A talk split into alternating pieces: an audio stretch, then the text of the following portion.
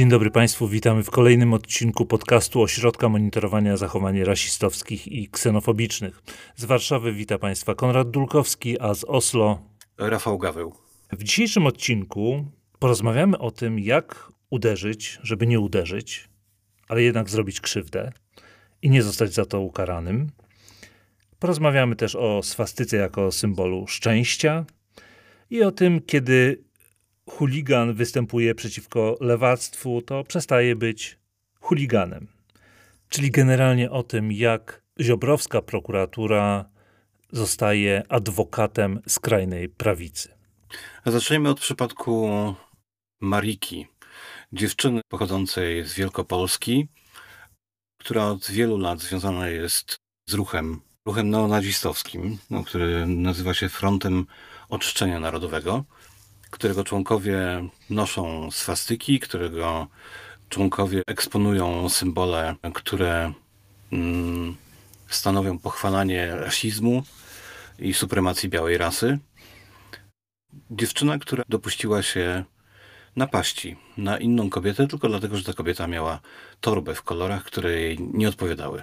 No właściwie to rozboju, dokonała rozboju, tak przynajmniej to e, sklasyfikował sąd. Rozbój jest to napaść na kogoś i odebranie mu siłą jego własności, czyli kiedyś to w takim slangu recydywistów nazywało się dziesiona, czyli napadnięcie na kogoś, zabranie jego własności. I to właśnie zrobiła Marika. Marika Matuszak w 2020 roku przyjechała wówczas razem z kolegami, z kolegami z organizacji skrajnie prawicowej Front Oczyszczania Narodowego przyjechała do Poznania, gdzie odbywał się tego dnia właśnie w sierpniu 2020 roku, gdzie odbywał się wówczas Marsz Równości. Tam razem z kolegami namierzyli pewną kobietę, która, młodą kobietę, która jedynym jej powodem, dla którego padła ofiarą tych agresorów, było to, że miała na ramieniu torbę. Torbę w kolorze, w kolorach tęczy. W tej torbie miała swoje rzeczy prywatne, miała pieniądze, wychodziła ze sklepu i w tym momencie podeszło do niej kilku młodych bojówkarzy i zażądali od niej oddania torby z całą zawartością. Zażądali to taki eufemizm, bo właściwie zaczęli szarpać. Z tego, co ustalił później sąd, najbardziej agresywna z tego wszystkiego była właśnie Marika Matuszak, która krzyczała lesby, szmaty, zobaczycie, co wam zrobimy. Na szczęście dzięki, dzięki świadkom udało się ustalić tych sprawców i wszyscy oni stanęli przed sądem. Marika i jej kolega Michał Ostrzycki nie chcieli wydać innych kolegów, którzy brali w tym udział. Marika trafiła na trzy lata do więzienia. Trafiła tam za rozbój. Przy okazji jeszcze trzeba wspomnieć, że dziewczyna, której oni wyrywali tą torbę, została poszkodowana. Okazało się, że doznała skręcenia paliczka palca w e, dłoni. Poniosła obrażenia w wyniku tego, tej, tej napaści. Marika na sali sądowej zachowywała się prowokacyjnie, uśmiechała się, nie wyrażała skruchy, wręcz przeciwnie, pokazywała, że się cieszy, a w warstwie werbalnej powiedziała sądowi, że uważa, że zrobiła dobrze i że może tak postępować, ponieważ ma takie przekonania ideologiczne. No i sprawa byłaby jedną z tysięcy spraw rozbojów chuligańskich, chuligańskich czynów, jakich wyroki w takich sprawach zapadają codziennie w całej Polsce, w sądach w całej Polsce. Ale tutaj nagle w tę sprawę włączyło się Ordo Juris, fundamentalistyczna, katolicka organizacja, która zaczęła przekonywać, że Marikę należy ułaskawić, trzeba ją wypuścić z więzienia i właściwie ona nie zrobiła nic złego. To padło na podatny grunt i oto minister sprawiedliwości, sam minister sprawiedliwości Zbigniew Ziobro na Twitterze ogłosił, że sąd wtrącił młodą dziewczynę na trzy lata do więzienia, bo protestowała przeciwko promowaniu lewackiej ideologii i homoseksualizmu. Sądy bezwzględnie karzą Polaków za obronę wiary i wartości. Taki to patriotyczno-katolicko wzmożony wpis popełnił Zbigniew Ziobro na Twitterze. No i zaczęło się. Przy czym było to o tyle groteskowe, że Marikę e, oskarżyła prokuratora, na, na czele której stoi Zbigniew Ziobro, wydał wyrok sąd na podstawie przepisów, które zaostrzył Zbigniew Ziobro. Zbigniew Ziobro od wielu lat jest zwolennikiem bardzo głupiego poglądu, że trzeba zaostrzać kary i że to ma przynieść jakieś rezultaty. Wszelkie badania robione na całym świecie wskazują, że to nie wysokość kary, a jej szybkość i nieuchronność powoduje, że spada ilość przestępstw. Więc prokuratorzy Ziobry najpierw y, oskarżają tą Marikę i domagają się trzech lat więzienia. Sąd skazuje ją na, na najniższy możliwy wymiar kary, dlatego że po zaostrzeniu przepisów te trzy lata to był najniższy wyrok, na jaki sędzia mógł skazać tą, tą młodą dziewczynę. I potem kilka rok później wychodzi minister sprawiedliwości i oskarża sąd i, i prokuraturę, że skazali niewinną dziewczynę. To jest groteska. No a przy tym padają argumenty takie, że Naprawdę nie wiadomo, czy się śmiać, czy płakać nad tym, bo Ordo Juris najpierw mówi o tym, że niezbędnym warunkiem do tego, żeby czyn był zakwalifikowany jako rozbój, musi być użycie przemocy wobec osoby. A tymczasem Ordo Juris pisze tak: zebrany materiał dowodowy w sprawie potwierdza użycie przemocy wobec, uwaga, przedmiotu. Przecież ta Marika ani nikt inny nie uderzał kobiety. Oni jedynie szarpali torbę. Że dziewczyna tę torbę, która była jej własnością, trzymała, wskutek tego poniosła jakieś szkody, obrażenia, no to tylko chyba jej wina powinna puścić i wtedy przecież nic by jej się nie stało. Rozumując w ten sam sposób, jeżeli kogoś uderzymy kijem baseballowym, to przecież nie my uderzamy, tylko kij baseballowy. W związku z tym, dlaczego to nas należałoby tutaj karać? Należy ukarać kij baseballowy. A jeśli idziemy ulicą i ktoś podejdzie i wyrwie nam telefon, to przecież nie dokonał rozboju na nas, tylko na telefonie. Czyli z, zaatakował przedmiot, więc w czym problem, tak? To jest logika Ardo Juris robi się trochę groteskowo, a trochę niebezpiecznie, kiedy te poglądy zaczynają głosić z pełnym przekonaniem, powielać osoby typu Marcin Warchoł, wiceminister sprawiedliwości. I on na przykład pisze, że do rozboju potrzebne są dwie rzeczy: zabór w celu przywłaszczenia i przemoc wobec osoby. Czyli znowu twierdzi, że nie było przemocy wobec osoby, był, była przemoc wobec torby, ale twierdzi także, że musi być zabór w celu przywłaszczenia. Tymczasem okazuje się, że nie. Po prostu wystarczy sam zabór. Nie ma znaczenia, czy zabierzemy komuś rzecz po to, żeby ją zniszczyć, czy po to, żeby ją sprzedać i na tym się wzbogacić. Jeżeli ktoś napadnie na nas i zabierze nam nasz samochód i później go spali, to tak samo jest winny zaboru naszej rzeczy, jaką jest samochód, jak wtedy, kiedy zabrałby nam ten samochód i później go sprzedał z zyskiem i w ten sposób się wzbogacił. Inną narracją, która dominuje w tej chwili na, na prawicy i często spotykamy ją na TikToku, e, to jest usprawiedliwianie w ten sposób, że torba była tęczowa, więc oni tak naprawdę działali w imię wyższego dobra, bo działali przeciwko ideologii. Więc zdaniem takich, takich osób, które wygłaszają ten pogląd, jeżeli ktoś działa w imię jakichś przekonań własnych i atakuje kogoś i wyrywa mu torbę z pieniędzmi tylko dlatego, że ona ma tęczowy kolor, to jest to usprawiedliwione. Idąc tym tropem rozumowania, moglibyśmy uznać, że każdy antyglobalista, który jest niezadowolony z podziału dóbr na świecie, ma prawo wyrywać kobiecie, każdej kobiecie torby, drogie torby Louis Vuitton, tylko dlatego, że w ten sposób zaprotestować przeciwko niesprawiedliwemu podziału dóbr.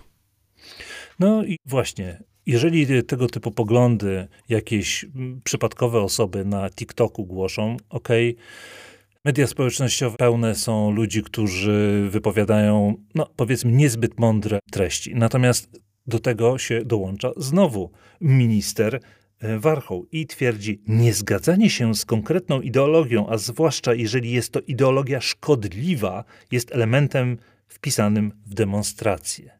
Przy czym zupełnie inaczej po pierwsze podchodził do tego wtedy, kiedy bojówkarzom Bąkiewicza przyzwalano na to, żeby zastępowali legalne siły porządkowe w postaci policji. Marcin Warchoł to osoba dyspozycyjna. To jest człowiek, który jest dyspozycyjny w stosunku do PiSu, w stosunku do Ziobry, w stosunku do Kościoła katolickiego w Polsce. Ja mam takie bezpośrednie doświadczenia z nim, dlatego że Marcin Warchoł zaatakował również moją żonę, która jest psychologiem i zajmuje się obroną dzieci przed przemocą Któregoś razu moja żona ujawniła informację o tym, że księża na jednym z obozów oazowych wiązali dzieciom ręce, a później nie pozwalali im tych rąk rozwiązać nawet kiedy dziewczynki chodziły do toalety. Złożyła w tym zakresie zawiadomienie i już po kilku dniach została zaatakowana przez ministra Warchoła, który straszył ją, twierdził, że zaatakowała Kościół katolicki, a potem złożył zawiadomienie do prokuratury o tym, że ona złożyła fałszywe zawiadomienie o popełnieniu przestępstwa. W tej chwili moja żona złożyła też przeciwko niemu zawiadomienie, także mam nadzieję, że minister Warchoł odpowie za tą swoją dyspozycyjność i za te służalcze czyny, których się dopuszcza podczas rządów Prawa i Sprawiedliwości.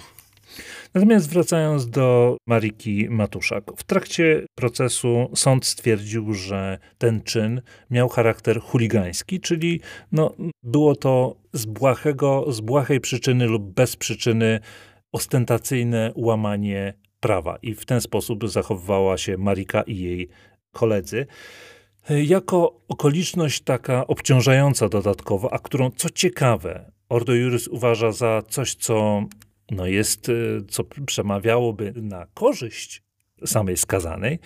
Sąd wskazał to, że Marika działała w organizacjach, które wprost, jej kolega Michał Ostrzycki fotografował się, ten sam, który został skazany w tym samym procesie, fotografował się na tle swastyki, fotografował się w czapce nazistowskiej, nazistowskiego żołnierza. Sama Marika fotografowała się na przykład z logo w postaci Krzyża Celtyckiego, czyli znaku białej supremacji organizacji skrajnie rasistowskich. I sąd stwierdził, że Marika jest osobą zdemoralizowaną, kieruje nią nienawiść wobec innych osób i kategoryzuje ludzi według orientacji seksualnej, rasy, narodowości i według tych kategorii ich ocenia. I sama ewidentnie odczuwa swoją wyższość wobec takich osób. Natomiast Ordo Juris, co ciekawe, to, że sąd wskazał jako okoliczność obciążającą, że należała do takich organizacji i wymienia tutaj od Młodzieży Wszechpolskiej przez ONR aż do Frontu Oczyszczania Narodowego, Ordo Juris tutaj stwierdza, że przecież to są legalnie działające organizacje. Dlaczego to się w ogóle bierze pod uwagę? Dlaczego sąd to wziął pod uwagę? I dlaczego rzeczy, które nie były bezpośrednio związane, zdaniem Ordo Juris, z tym czynem, miały wpływ na wysokość kary? A przypominamy, że kara była najniższą możliwą, jaką minister Ziobro i PiS po nowelizacji kodeksu karnego za tego typu czyn w ogóle dopuszczają. Organizacja, do której należała Marika w, w, ostatnim etapie swojej działalności, czyli Front Oczyszczenia Narodowego, to jest organizacja, która rozpowszechniała poglądy typowo nazistowskie. To naziści chcieli oczyszczać świat z osób, z osób które są niekorzystne dla społeczeństwa. Chcieli uwolnić społeczeństwo od osób mm, chorych psychicznie przez ich zamordowanie. Chcieli uwolnić świat od osób, e, które są nieheteronormatywne, również je mordując w obozach koncentracyjnych. A raz postulowali zabijanie albo wsadzanie do obozów koncentracyjnych osób, które nie pracują, albo są nieporadne życiowo, albo są nieporadne społecznie. Nazwa tego ruchu, do którego należała Marika, nawiązywała właśnie do tego oczyszczania którego, o które postulowali naziści. Więc była to organizacja stricte nazistowska. Mamy więc ministra sprawiedliwości, mamy też znaną fundację Ordo Juris, które publicznie bronią neonazistów. Jedynym, co mnie przekonuje w tej całej narracji Ordo Juris jest to, że Marika przeszła pewną resocjalizację w więzieniu. Ona odbywała karę w zakładzie półotwartym, wychodziła tam kilkukrotnie na przepustki dzięki temu, że dobrze się zachowywała. Uczyła się tam, twierdziła, że będzie pomagała też innym. I rzeczywiście wydaje się, że ta prognoza wydaje się być taka dla niej bardzo, bardzo na plus. To znaczy, no, wydaje się, że rzeczywiście mogła się zmienić pod wpływem tego, co się wydarzyło. Teraz twierdzi, że gdyby tylko mogła, to cofnęłaby czas i nigdy by do tego nie doszło. Ja naprawdę nie mam najmniejszego problemu z tym, żeby ją uniewinniono, jeżeli rzeczywiście się poprawiła. Problem jedyny, jaki tutaj widzę, w tym, że przy pomocy jej sprawy suwerenna Polska w osobie przede wszystkim Zbigniewa Ziobro starają się przed nadchodzącymi wyborami puszczać oko do skrajnej prawicy. No, zadajmy sobie pytanie, dlaczego Solidarna Polska zmieniła się w Polskę suwerenną. Mamy w Polsce w tej chwili olbrzymi ruch na skrajnej prawicy, ruch tak zwanych suwerenów, czyli osób, które protestują przeciwko państwowości. I ci suwereni posuwają się do takich groteskowych gestów, czyli powiadają, wypowiadają posłuszeństwo państwu polskiemu, twierdzą, że tworzą autonomię, wyłączają swoje mieszkania z państwa polskiego, przestają posługiwać się nazwiskami, przestają się posługiwać dowodami osobistymi, używają takich, zamiast nazwisk, używają takich określeń jak na przykład Joanna z rodu Kielonków albo Jacek z rodu Porosów. Groteskowe zachowania. Ogłaszają, że przechodzą często na prawo naturalne. Nie wiedząc w ogóle, co oznacza ten termin prawo naturalne, wydaje mi się, że, że wtedy nie będą podlegali żadnym przepisom, które obowiązują w Polsce, ponieważ będą podlegali z jakiemuś mm, wymyślonemu, mit, mitycznemu prawu naturalnemu. I suwerenna Polska mm, celowo zmieniła swoją, swoją nazwę po to, żeby puścić oko do, do tych wszystkich właśnie suwerenów. Dlaczego minister mm, sprawiedliwości tak flirtuje z neonazistami? Flirtuje nie od dzisiaj. Chodzi przede wszystkim o to, że w nadchodzących wyborach minister chce zawalczyć o głosy skrajnej prawicy. Tych wszystkich skrajnych nacjonalistów, tych wszystkich miłośników prawa naturalnego, osoby, które maszerują w Marszu Niepodległości obok powiewających flag organizacji neofaszystowskich. I dlatego pokazuje im, że jeżeli my wygramy, możecie liczyć na bezkarność. Możecie liczyć na lepsze traktowanie, bo my, tak samo jak wy, jesteśmy przeciwko temu całemu lewactwu i jak on to stwierdził, promowaniu homoseksualizmu. Jakkolwiek absurdalne nie byłoby to w ogóle określenie. Jeżeli chodzi o wyborców prawicowych, to ten mainstream prawicowy, to centrum prawicowe zbiera PiS. Jedno ze skrzydeł zagarnia Zbigniew Ziobro. On walczy o suwerenów i neonazistów, faszystów, tych wszystkich też narodowców, ale takich narodowców, którzy popierają Ukrainę i są, idą zgodnie z linią, z linią partii. Natomiast po drugiej stronie, na, na drugim skrzydle mamy Sławomira Mencena i Grzegorza Brauna, czyli Konfederację. Konfederacja to jest część Prawa i Sprawiedliwości. Trzeba być nie, niezwykle naiwną osobą, żeby sądzić, że to jest niezależny byt polityczny, który w tej chwili funkcjonuje samodzielnie. Nie przestań, A... za chwilę, za chwilę rzucą się do gardła, powiedzą, że nie doceniasz, że przecież Konfederacja jest antypisowska i tak dalej. Konfederacja nie jest antypisowska, udowodniła to w ciągu ostatnich 8, 8 lat. We wszystkich ważnych głosowaniach głosowała zawsze z PiSem, zawsze dogadywała się z PiSem i to, co było naszą obserwacją i przeczuciem, stało się faktem w momencie, kiedy znaleźliśmy maile Dworczyka i jego korespondencję z liderami w Konfederacji, gdzie w tych mailach oni umawiają się, w jaki sposób będą się komunikować, w jaki sposób będą udawać sztuczne konflikty.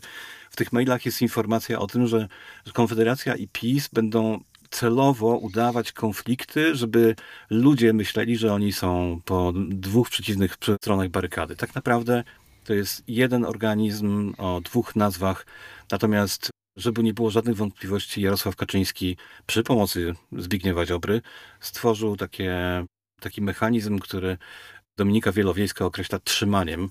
Kaczyński ma trzymanie na, na Mencena w ten sposób, że brat Sławomira Mencena, Tomasz Mencen został oskarżony, ma bardzo poważne zarzuty. Te zarzuty mogą zaprowadzić go na 10 lat do więzienia.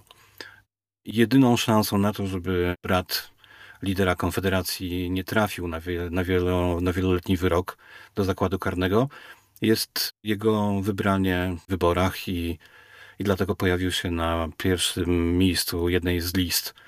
Jeśli Kaczyński pozwoli mu dostać się do parlamentu, wtedy brat Mencena będzie miał e, immunitet, który pozwoli go ochronić przed, przed wyrokiem i, i Kaczyński będzie miał kolejną osobę, którą będzie miał na, na sznurku.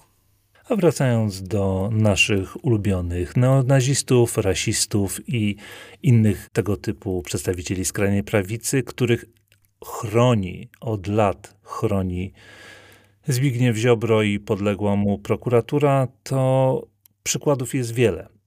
Mamy Jacka Międlara, gdzie wiceminister sprawiedliwości ręcznie wycofywał z sądu akt oskarżenia, który już tam trafił, a później robili wszystko, żeby sprawie ukręcić łeb. Mamy sprawę ONR-u w Białymstoku, gdzie członkowie tej organizacji zostali skazani za nawoływanie do mordowania Żydów tylko dzięki temu, że no właśnie Rafał był tam osobą pokrzywdzoną i dzięki temu miał prawo do złożenia subsydiarnego aktu oskarżenia, bo prokuratura stawała na głowie, żeby włos właśnie z łysej głowy co niektórych ONR-owców nie spadł. Mamy sprawę Justyny Helcyk, czyli szefowej dolnośląskiego ONR-u, sprawa, która została umorzona. Mamy sprawę Piotra Rybaka, podpalacza kukły Żyda na wrocławskim rynku, gdzie w tejże sprawie prokuratura chciała obniżenia wyroku. Mamy apelacje składane przez Ziobrowską prokuraturę w obronie skazanych przez sąd Jacka Międlara czy właśnie ONR-owców i tak dalej, i tak dalej, i tak dalej.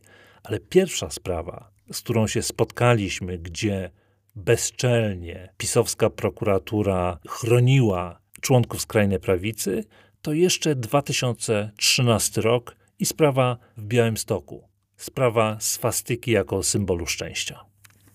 Bo to, co obserwujemy w tej chwili na terenie całej Polski, czyli to upolitycznienie prokuratury i to systemowe ochranianie neonazistów, faszystów, skrajnej prawicy, które obserwujemy teraz wszędzie, we Wrocławiu, w Łodzi, w Gdańsku, w Warszawie, przed przejęciem władzy przez PiS, czyli przed rokiem 2015, było spotykane również, ale w nieco mniejszej skali.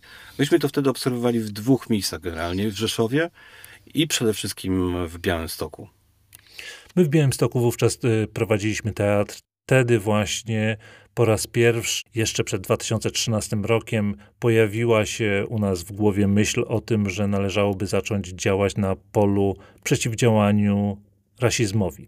A wzięło się to wszystko stąd, że ani ja, ani Rafał nie pochodzimy z Białego Stoku. Przyjechaliśmy tam, znaleźliśmy tam przepiękny, przedwojenny, drewniany, pożydowski dom, w którym założyliśmy teatr. Natomiast to, co nas bardzo dotykało w tym mieście, to, że całe miasto wówczas było pomazane setkami, jeżeli nie tysiącami swastyk i symbolów i haseł nienawiści. Nikt na to nie zwracał uwagi. Wszyscy odwracali wzrok i dla nich po prostu, no tak jest, no ktoś tam pomazał i tyle. My, jako osoby z zewnątrz, zauważaliśmy to i nas bardzo to kuło. Ja pamiętam sprawę, kiedy przed wejściem do, głównym wejściem do Politechniki Białostockiej był ogromny, takimi metrowymi literami napis White Power z krzyżem celtyckim i nikt z tym nic nie robił. Codziennie obok tego przechodziły setki, tysiące studentów, wykładowców, ludzi inteligentnych. I oni po prostu odwracali wzrok i nikt z tym nic nie robił. Myśmy się zastanawiali, skąd się to bierze i skąd się bierze takie przyzwolenie tej lokalnej prokuratury na tego typu rozwijanie się skrajnej prawicy. Okazało się, że za rządów pierwszego PiSu w 2006 roku białostocka prokuratura została wyczyszczona z prokuratorów, którzy mieli serce po lewej stronie. Zostali tylko i wyłącznie tacy prokuratorzy, którzy mieli prawicowe poglądy. Myśmy też się zastanawiali, skąd taka ilość tych swastyk, co one robią, co one symbolizują w mieście. Okazało się, że cały Białystok jest podzielony na takie strefy wpływów przez gangi neonazistów. Oni, stojąc te swastyki, zaznaczali swoje strefy wpływów. Te gangi handlowały narkotykami, te gangi kontrolowały prostytucję oraz ściągały haracze z właścicieli klubów, dyskotek. Okazało się, że na bramkach w klubach w Białymstoku stoją neonaziści. I to oni kontrolują, kto do tych barów może wchodzić, to oni później zbierają, zbierają haracz i to oni decydują, ile z tego utargu może być w rękach, w rękach restauratora, a ile, ich, ile trafi do ich kieszeni. Co jeszcze bardziej szokujące, razem z neonazistami na bramkach wielu dyskotekach dorabiali sobie, stojąc razem, białostoccy policjanci. Kapelan białostockiej policji to był człowiek, który był związany z ONR-em. Człowiek, który po godzinach zajmował się kształtowaniem patriotycznym w cudzysłowie chłopców z ONR-u. Ten człowiek do dzisiaj zresztą jest kapelanem policji białostockiej. I te swastyki malowane na murach to było taki, takie neonazistowskie przedszkole. Ci, którzy chcieli dołączyć do gangu, gangu, który notabene w tej chwili w większości jego członkowie stają przed sądem po ogromnej akcji CBS-u, gdzie 93 osoby zostały jednej nocy zatrzymane, gdzie zatrzymano oprócz broni, narkotyków, także flagi na przykład nazistowskie ze swastykami. I wówczas, kiedy ktoś chciał do takiego gangu dołączyć, no to była taka pierwsza dla takich małolatów, którzy tam się kręcili wokół gangu, gangu związanego też z pseudokibicami Jagiellonii. Najpierw wysyłano takiego młodego chłopaka do tego, żeby namalował swastykę. Jeżeli mu się udało, no to następne było jakieś tam zadanie zaatakować Czeczenów, którzy mieszkają w, Białymstoku i tak dalej, i tak dalej, i tak dalej. To, co było szokujące, to fakt, że korzystali z tego też lokalni politycy, którzy mieli zdyscyplinowany elektorat wyborczy, bo ci liderzy tych, tych neonazistów byli bardzo silnie powiązani z, z takim lokalną śmietanką towarzyską, z lokalnymi politykami, to różnych opcji oraz Kościołem. I kiedy przychodziły wybory, wybory samorząd, samorządowe czy wybory do Sejmu, wtedy ci kibice zagrzewali swoich kolegów do tego i ich rodziny do tego, żeby głosować na podsuniętego im kandydata. Więc ten układ w Białymstoku był dosyć silny i był, przerastał lokalną politykę, lokalny wymiar sprawiedliwości i niestety lokalne organy ścigania. Myśmy się o tym przekonali w dniu, kiedy zostało podpalone mieszkanie naszych znajomych, których córka wyszła za mąż za chłopaka, który miał ciemniejszy kolor skóry. W nocy neonaziści, którzy kontrolowali ich osiedle na Słonecznym Stoku, przyszli do ich domu, podłożyli ogień pod drzwi i podpalili te drzwi. Próbowali spalić, zamordować tą rodzinę. Próbowali zamordować wszystkich mieszkańców bloku, dlatego że taki pożar, który się rozprzestrzeni, i dym, który, który bierze z takiego, z takiego podpalenia, jest w stanie zatruć, udusić, zaczalić wszystkich mieszkańców klatki schodowej, zwłaszcza kiedy to jest w nocy. Na szczęście mama tej dziewczyny nie spała w nocy, udało jej się zauważyć ten pożar, ugasić go. I to, co nas najbardziej zaszokowało, to fakt, że policja, która przyjechała na miejsce, próbowała zamieść sprawę pod dywan i próbowała ten czyn, który był próbą zbrodni, próbą morderstwa, zakwalifikować jako zniszczenie niewielkiej mienia niewielkiej wartości. Dlatego, że ich zdaniem spaliły się tylko drzwi i lamperia, a w związku z tym to mamy tylko przypadek mienia, czyli jakieś tam wykroczenie niewielkie. I myśmy wtedy, jako artyści, wszyscy w Teatru Trzy Rzecze, który prowadziliśmy wtedy, zaprotestowaliśmy. Stwierdziliśmy, że, że to jest koniec, że tak nie może być, że trzeba to przeciąć i że jeżeli lokalni politycy nie są w stanie poradzić sobie z tym przestępczym układem mafijnym, to, to my to zrobimy. Zaczęliśmy prowadzić taką akcję. Stwierdziliśmy, że wzorem Nowego Jorku chcemy, żeby lokalna policja, lokalne władze zaczęły od spraw podstawowych, od tych swastyk, których malowanie jest takim neonazistowskim przedszkolem.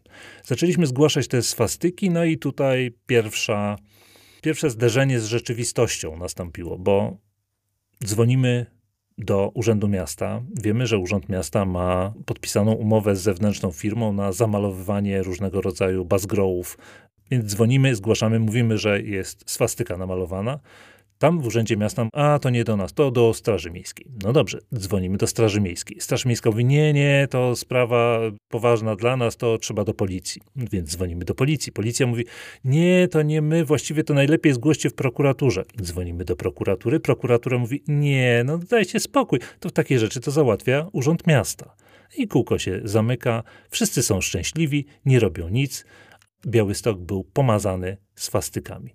Natomiast udało nam się uruchomić taki program, program Zamaluj Zło i zaczęliśmy przy pomocy mieszkańców Białego Stoku, którzy okazało się, że także mają dosyć tych neonazistowskich symboli w swoim mieście, zaczęliśmy zgłaszać te swastyki jednocześnie urzędowi miasta, prokuraturze i policji. Każdą oddzielnie jako po prostu naruszenie prawa, jako zawiadomienie o podejrzeniu popełnienia przestępstwa. I tutaj I... zaczęło się robić trochę dziwnie. Pierwsze zdziwienie to było wezwanie mnie jako szefa stowarzyszenia, które podjęło tą akcję, na rozmowę do Komendy Wojewódzkiej Policji. Zostałem wezwany, zamknięto mnie w gabinecie, weszło czterech policjantów i powiedzieli mi, że chcą ze mną porozmawiać. Czy ja sobie zdaję sprawę, co robię? Czy ja sobie zdaję sprawę z tego, że zgłaszając takie rzeczy, to mogę się narazić na odpowiedzialność, że wszyscy będą mieli problemy z tego, z tego tytułu i żebym się dobrze zastanowił, co zgłaszam i czy ja jestem pewien, że te napisy White Power na pewno są napisy rasistowskie, a może to są w ogóle jakieś inne napisy, może one oznaczają zupełnie co innego. Próbowano zniechęcić nas do tego, żebyśmy prowadzili ten program. W momencie, kiedy się nie zniechęciliśmy i przy pomocy mieszkańców Białego Stoku zaczęliśmy dziesiątkami zgłaszać zawiadomienia o popełnieniu przestępstwa dotyczące każdej swastyki na każdym murze. Kiedy zauważyliśmy idącego neonazistę w koszulce ze swastyką, dzwoniliśmy na policję, jechaliśmy, składaliśmy zawiadomienie. Wtedy skontaktował się z nami jeden z policjantów, który nam sprzyjał, który przychodził do, do naszego teatru na spektakle i powiedział nam, że będziemy mieli wielkie problemy, że stworzyliśmy ogromny problem, że dla polityków jesteśmy, lokalnych polityków jesteśmy problemem, dlatego że niszczymy obraz miasta, a oni chcą mieć spokój i chcą mieć sielankowy obraz Białego Stoku, w którym wszystko gra i w którym nie ma żadnych problemów. Dla policji jesteśmy problemem, bo policja jest zawalona robotą, ma setki naszych zawiadomień i nie, jest nie, nie wyrabia się, musi już w tej chwili rozdzielać opracowywanie zawiadomień o popełnieniu przestępstwa do małych miejscowości wokół Białego Stoku, i rzeczywiście tak było. Myśmy jeździli do Supraśla, do Dobrzyniewa, do różnych miejsc, gdzie, gdzie policjanci prowadzili te sprawy. No i powiedzieli, że największy problem będziemy mieli z prokuraturą, dlatego że prokuratura jest rozliczana ze statystyk. W prokuraturze pracują ludzie, którzy mają serce po prawej stronie i którym się bardzo to nie podoba, że robimy im problemy i psujemy im statystyki, co spowoduje, że oni po prostu nie, krótko mówiąc, nie dostaną premii takich, jakie oczekiwali. No i tak się stało, kiedy chodziliśmy do, szczególnie do prokuratury rejonowej Białystok Północ, tam 99,9% naszych zawiadomień do tej prokuratury od razu trafiało do kosza, to znaczy były odmowy wszczęcia postępowania, później były umorzenia, jeżeli się zażalaliśmy. W każdym razie absolutnie nie chcieli niczego prowadzić. Aż wreszcie jeden z prokuratorów postanowił, że utrze nam nosa i odmówił wszczęcia postępowania w sprawie takiej wielkiej mm, swastyki w samym centrum Białego Stoku i napisał, że on nie widzi powodu, by ścigać tychże sprawców, ponieważ według niego swastyka to jest uznany w całej Azji solarny symbol szczęścia. O tym, że swastyka jest symbolem solarnym wie każde dziecko, które skończyło gimnazjum. E, problem w tym, że w Polsce i w Białymstoku, w mieście, którego kilkadziesiąt tysięcy mieszkańców wymordowali naziści, swastyka jest symbolem nazistowskim i ci, którzy ją malowali na burach, to, to nie byli szczęśliwi Hindusi, tylko byli to neonaziści. My opublikowaliśmy informacje na temat tego skandalicznego umorzenia, które wystawił Dawid Roszkowski, prokurator, młody prokurator prokuratury Białystok Północ. Następnego dnia wyborcza dała tą informację na pierwszej stronie. Ta informacja zelektryzowała całą Polskę, pokazała, jak jest potężny problem z propagowaniem neona, neonazizmu w Polsce, jak jest ogromny problem w takich miastach jak Lublin, Rzeszów, Białystok na, na ścianie wschodniej, gdzie gdzie te struktury bojówek neonazistowskich przenikają się z Kościołem katolickim i z polityką i wymiarem sprawiedliwości. Następnego dnia mieliśmy pod teatrem wozy transmisyjne dziennikarzy z całego świata. Napisała o tym skandalicznym postanowieniu napisały amerykańskie media, mówiła telewizja Fox News, mówiło Deutsche Welle, mówiło Politico, a nawet dostaliśmy egzemplarz gazety z New Delhi, gdzie Hindusi śmiali się, że dla jakiegoś prokuratora z Polski po II wojnie światowej ten symbol może być symbolem hinduskim. Zrobiła się ogromna afera. My zaproponowaliśmy w, tam, w tym momencie, że jesteśmy w stanie udowodnić, że ta lokalna prokuratura jest przesiąknięta takimi nieprawidłowościami I odpowiedział na ten apel prokurator generalny Andrzej Seremet, który zapowiedział kontrolę białostockiej prokuraturze. Okazało się po tej kontroli, że mieliśmy rację i że prokuratorzy masowo nie wszczynali postępowań przeciwko swoim kolegom stadionowym neonazistom. E, w efekcie pracę stracił szef prokuratury, a my mm, zostaliśmy zaproszeni do tego, żeby współtworzyć program w prokuraturze generalnej, współtworzyć program zwalczania i przeciwdziałania przestępstwom skrajnej prawicy w całej Polsce. I wtedy właśnie wymyśliliśmy taki pomysł, żeby stworzyć taką, taki, takich wyspecjalizowanych 105 prokuratorów, którzy, którzy będą ścigali przestępstwa z nienawiści. Ten pomysł został zrealizowany i okazał się bardzo, bardzo skuteczny.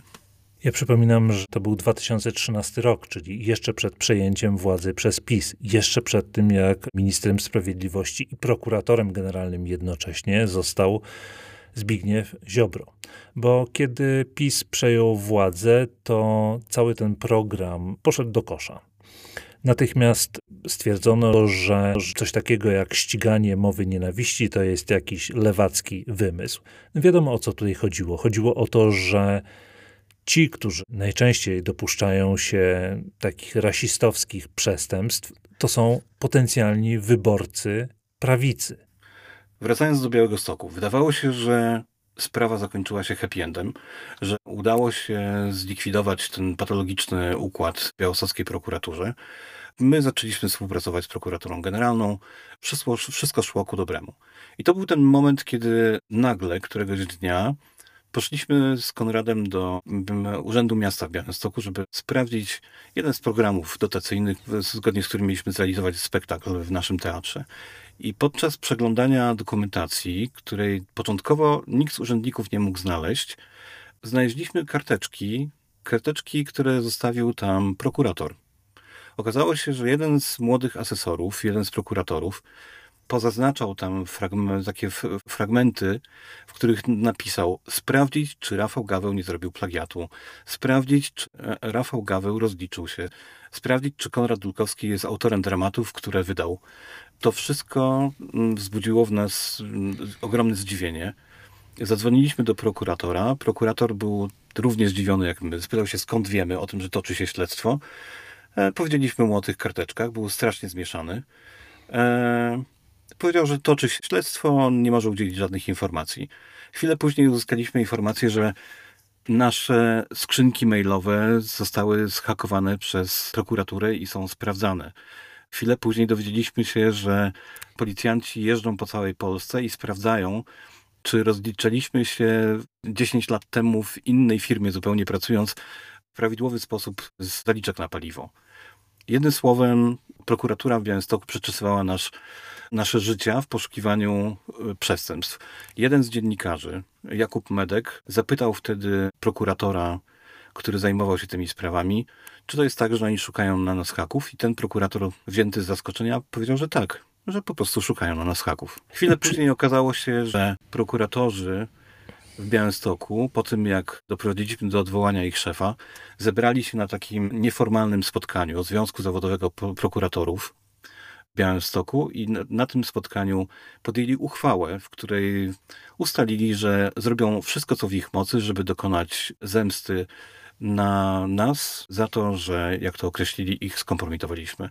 I tak się stało. Od tego czasu białostocka prokuratura po dzień dzisiejszy stawia nam non-stop e, zarzuty wyssane z palca i próbuje nas oskarżać za czyny, których nie popełniliśmy. Przy czym podkreślmy, że była to ta sama prokuratura, którą według tejże prokuratury ośmieszyliśmy, nagłaśniając kuriozalne uzasadnienie odmowy wszczęcia postępowania w sprawie swastyki to uzasadnienie e, ze swastyką jako symbolem szczęścia. Ja powiem więcej. Wszystkie, ale to wszystkie co do jednego, zarzuty, kiedykolwiek postawiono pracownikom ośrodka monitorowania, czyli mi, Konradowi, innym osobom, postawiła dokładnie jedna prokuratura, prokuratura Białystok Północ. To jest ta prokuratura, w której ujawniliśmy powiązania mm, prokuratorów z neonazistami. W międzyczasie nadszedł rok 2015 do władzy w Polsce doszło Prawo i Sprawiedliwość, a ministrem sprawiedliwości i prokuratorem generalnym został Zbigniew Ziobro. Jedną z jego pierwszych decyzji było przywrócenie na stanowisko szefa prokuratury Białystok Północ, który został odszedł właściwie sam, zanim został zdegradowany, po tym jak wyszło na jaw, że prokuratura sprzyjała neonazistom. Natomiast inni prokuratorzy, którzy umarzali podobne śledztwa wobec neonazistów, rasistów, nagle zaliczyli niesamowite, błyskawiczne kariery. Łącznie z tym, że osoba, która była dopiero asesorem, bardzo szybko przeskoczyła natychmiast na stanowisko szefa Wydziału w prokuraturze okręgowej. To jest kariera, na jaką pracują prokuratorzy przez całe życie. A tutaj tenże asesor osiągnął taki efekt w zaledwie w ciągu dwóch lat i dzięki dojściu do władzy PiSu. A jego Główną zasługą było postawienie zarzutów mi i Konradowi oraz doprowadzenie do skazania mnie w procesie Białymstoku. W procesie, który, który później w Norwegii, do dokąd wyjechałem i gdzie wystąpiłem o azyl, został uznany za niezgodny ze wszelkimi standardami. Ja zostałem pozbawiony kompletnie prawa do obrony, zostałem oskarżony za czyny, których nie popełniłem. To wszystko udało mi się udowodnić w czasie dwuletniego procesu w Oslo, w Norwegii gdzie z jednej strony oskarżała mnie polska prokuratura, przesyłając bardzo bogatą korespondencję w postaci wniosków ekstradycyjnych, z drugiej strony był norweski sąd i po dwuletnim procesie dostałem azyl polityczny i uznano, że dostałem oczyszczony z zarzutów. Uznano, że skazano mnie za czyny, których nigdy nie popełniłem. Natomiast to, co się wydarzyło w Białymstoku wówczas, to w tej chwili dzieje się w całej Polsce. Mamy na co dzień do czynienia z tym, że nie wystarczy złożyć zawiadomienia przeciwko neonaziście, faszyście, rasiście, homofobowi. Do tego trzeba jeszcze przekonać i znaleźć prokuratora, który albo nie będzie działał zgodnie z linią partyjną, albo nie będzie się po prostu bał bo nawet ci, którzy zgadzają się z tym, że działania przeciwko rasistom są słuszne, bardzo często boją się w tej chwili cokolwiek zrobić, bo obawiają się degradacji. Tak jak to się wydarzyło w przypadku prokuratora Macieja Młynarczyka z prokuratury rejonowej Praga Północ w Warszawie który był jednym z najbardziej, jeżeli nie najbardziej skutecznym prokuratorem ścigającym przestępstwa z nienawiści. Niestety popełnił ten cudzysłowie błąd, że ruszył Dariusza Mateckiego, czyli asystenta z Ziobry. Dariusza Mateckiego prokurator oskarżył o to, że przy pomocy sieci swoich założonych przez siebie stron, fanpage'y na y, Facebooku, na tych stronach były rozpowszechniane treści rasistowskie, hejterskie, gdzie nawoływano do mordowania muzułmanów, gdzie sam Matecki nazywał obrzydliwymi słowami typu kozojebcy osoby z Bliskiego Wschodu i tak dalej, i tak. Prokurator doprowadził do przeszukania w domu Mateckiego. Chciał złożyć akt oskarżenia, natychmiast odebrano mu sprawę, przekazano do prokuratury, która była bezpośrednio podległa ministrowi Ziobrze, a tam sprawa błyskawicznie została umorzona. Natomiast prokurator Młynarczyk dzisiaj już nie zajmuje się tym, w czym był tak bardzo dobry, bo okazało się, że jest za dobry i ściga nie tych ludzi, których trzeba, tylko tych, którzy są potencjalnymi wyborcami PiSu albo wręcz członkami i współpracownikami obecnego rządu. Proszę zauważyć, do jakiego absurdu doszliśmy po 8 latach rządu e, PiSu. Jesteśmy chyba jedynym krajem na świecie, gdzie minister sprawiedliwości popiera wprost neonazistów i ochrania neonazistów i awansuje prokuratorów, którzy są adwokatami skrajnej prawicy. Jego asystentem jest człowiek taki jak Dariusz Matecki, który założył kilkaset stron, przy pomocy których wylewał do polskiej sieci internetowej setki tysięcy materiałów o charakterze ksenofobicznym, o charakterze rasistowskim. Ja pamiętam wpisy Mateckiego, wpisy, w których on porównywał kobiety muzułmańskie do worka śmieci, wpisy, w których nawoływał do strzelania do osób, którzy są pochodzenia muzułmańskiego. Nie znam takiego drugiego kraju. Jak opowiadam o tym w Norwegii, kto funkcjonuje u boku ministra, polskiego ministra sprawiedliwości, to ludzie nie chcą wierzyć, że, że coś takiego może mieć miejsce. Natomiast na co dzień borykamy się z tym właśnie problemem, że musimy występować nie tylko przeciwko rasistom, nie tylko składamy zawiadomienia, ale każde takie zawiadomienie musimy tak zabezpieczyć prawnie, żeby nie dało się go łatwo tego śledztwa umorzyć. I występujemy właściwie 80-90% przypadków nasze zawiadomienia kończą się odmową wszczęcia postępowania albo umorzeniem. Wtedy my musimy angażować prawników, którzy analizują każdą taką sytuację, składają zażalenia. Oczywiście te zażalenia bardzo często są mm, wygrywamy, bo sprawa trafia do sądu. Sądy uznają, że mieliśmy rację, składają, zażalając się na taką sprawę. Natomiast to jest absurdalne, że nie możemy stać po tej samej stronie co prokuratura, która jest jednak organem polskiego państwa. Nie możemy stać po tej samej stronie przeciwko przestępcom. Tylko musimy walczyć nie tylko z przestępcami, ale także z prokuratorą o to, żeby w ogóle tymi przestępcami się zajęła. Ja mam tutaj akurat przy sobie kilka takich, bo tego nie, nie da się wszystkiego zacytować. Mamy tutaj całe segregatory odmów i najbardziej idiotycznych, kuriozalnych uzasadnień.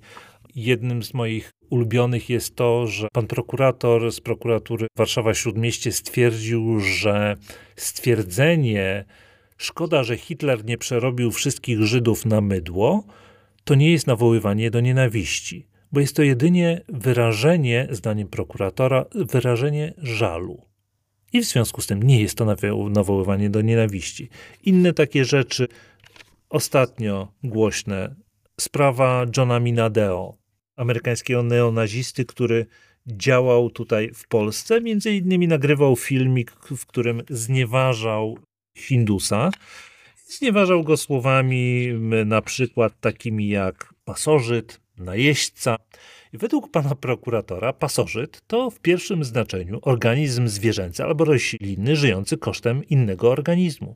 Nie sposób uznać, aby powyższe określenie miało charakter znieważający.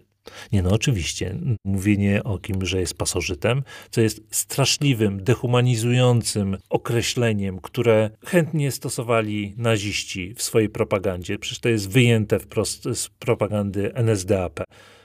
Pan prokurator twierdzi, że to nie znieważa. W innym miejscu, na przykład, gdzie John Minadeo sfotografował się pod bramą Muzeum Obozu Auschwitz z takim transparentem Shoah ADL. Chodzi o to, Shoah jest to określenie z hebrajskiego na Holokaust. ADL to jest Anti-Defamation League, czyli Liga Przeciwko Zniesławieniom żydowska organizacja mająca walczyć właśnie z neonazistami. I pan prokurator swoim, właściwie pan asesor, pan asesor Robert Szymański, asesor prokuratury rejonowej Warszawa-Ochota, on stwierdza, że akronim ADL posiada różne znaczenia. ADL to raper Adam Den Lyle, Skrót nazwy zespołu chorobowego o pełnej nazwie adrenoleukodystrofia, jak również jest to skrót od nazwy Anti-Defamation League, czyli organizacji Ligi Przeciwko Zniesławieniom, walczącej z nienawiścią wobec Żydów. Natomiast nie jest w stanie stwierdzić, o co chodziło temu neonaziście, który jednocześnie na drugim transparencie wymieniał nazwisko szefa Ligi Przeciwko Zniesławieniom. I tak dalej, i tak dalej, i tak dalej. Tego typu idiotycznych, absurdalnych umorzeń, które wprost pokazują, że są prokuratorzy, którzy mają serce tak bardzo po prawej stronie, że nie chcą ruszyć żadnego rasisty. My tego mamy tony. Niestety w, spotykamy się też z sędziami, którzy poszli na współpracę z Zbigniewem Ziobro. Jest ich niewielu. Natomiast e, to jest szokujące, kiedy, kiedy nagle okazuje się, że jeden z sędziów Sądu Okręgowego w Rzeszowie decyduje się na złamanie prawa. My złożyliśmy zawiadomienie o dotyczące popełnienia przestępstwa przez Jarosława Kaczyńskiego, który rozpowszechniał podczas jednego ze spotkań z wyborcami treści, które można było zakwalifikować jako neonazistowskie. One dehumanizowały osoby nieheteronormatywne i, i tak naprawdę Kaczyński nawoływał do tego, żeby, żeby te osoby nie miały takich równych praw jak każdy inny obywatel. Złożyliśmy zawiadomienie do prokuratury w Rzeszowie. Prokuratura w Rzeszowie w naturalny sposób je umorzyła. Złożyliśmy zażalenie na to umorzenie do sądu okręgowego i tam rozpatrzenie tego zażalenia było przysługiwało nam, dlatego że jesteśmy organizacją pozarządową i mamy prawo zażalić się na każdą odmowę. Niestety jeden z sędziów postanowił tak bardzo chronić Jarosława Kaczyńskiego, że złamał prawo i nie rozpoznał tego zażalenia. Nie przysługuje na to żadna, żaden dalszy bieg, skarga, kasacja. Po prostu musieliśmy pogodzić z tą sytuacją. Natomiast obiecujemy, że jak tylko PiS zostanie odsunięty od władzy, to ten sędzia, natychmiast złożymy w sprawie tego sędziego wniosek o wszczęcie postępowania dyscyplinarnego.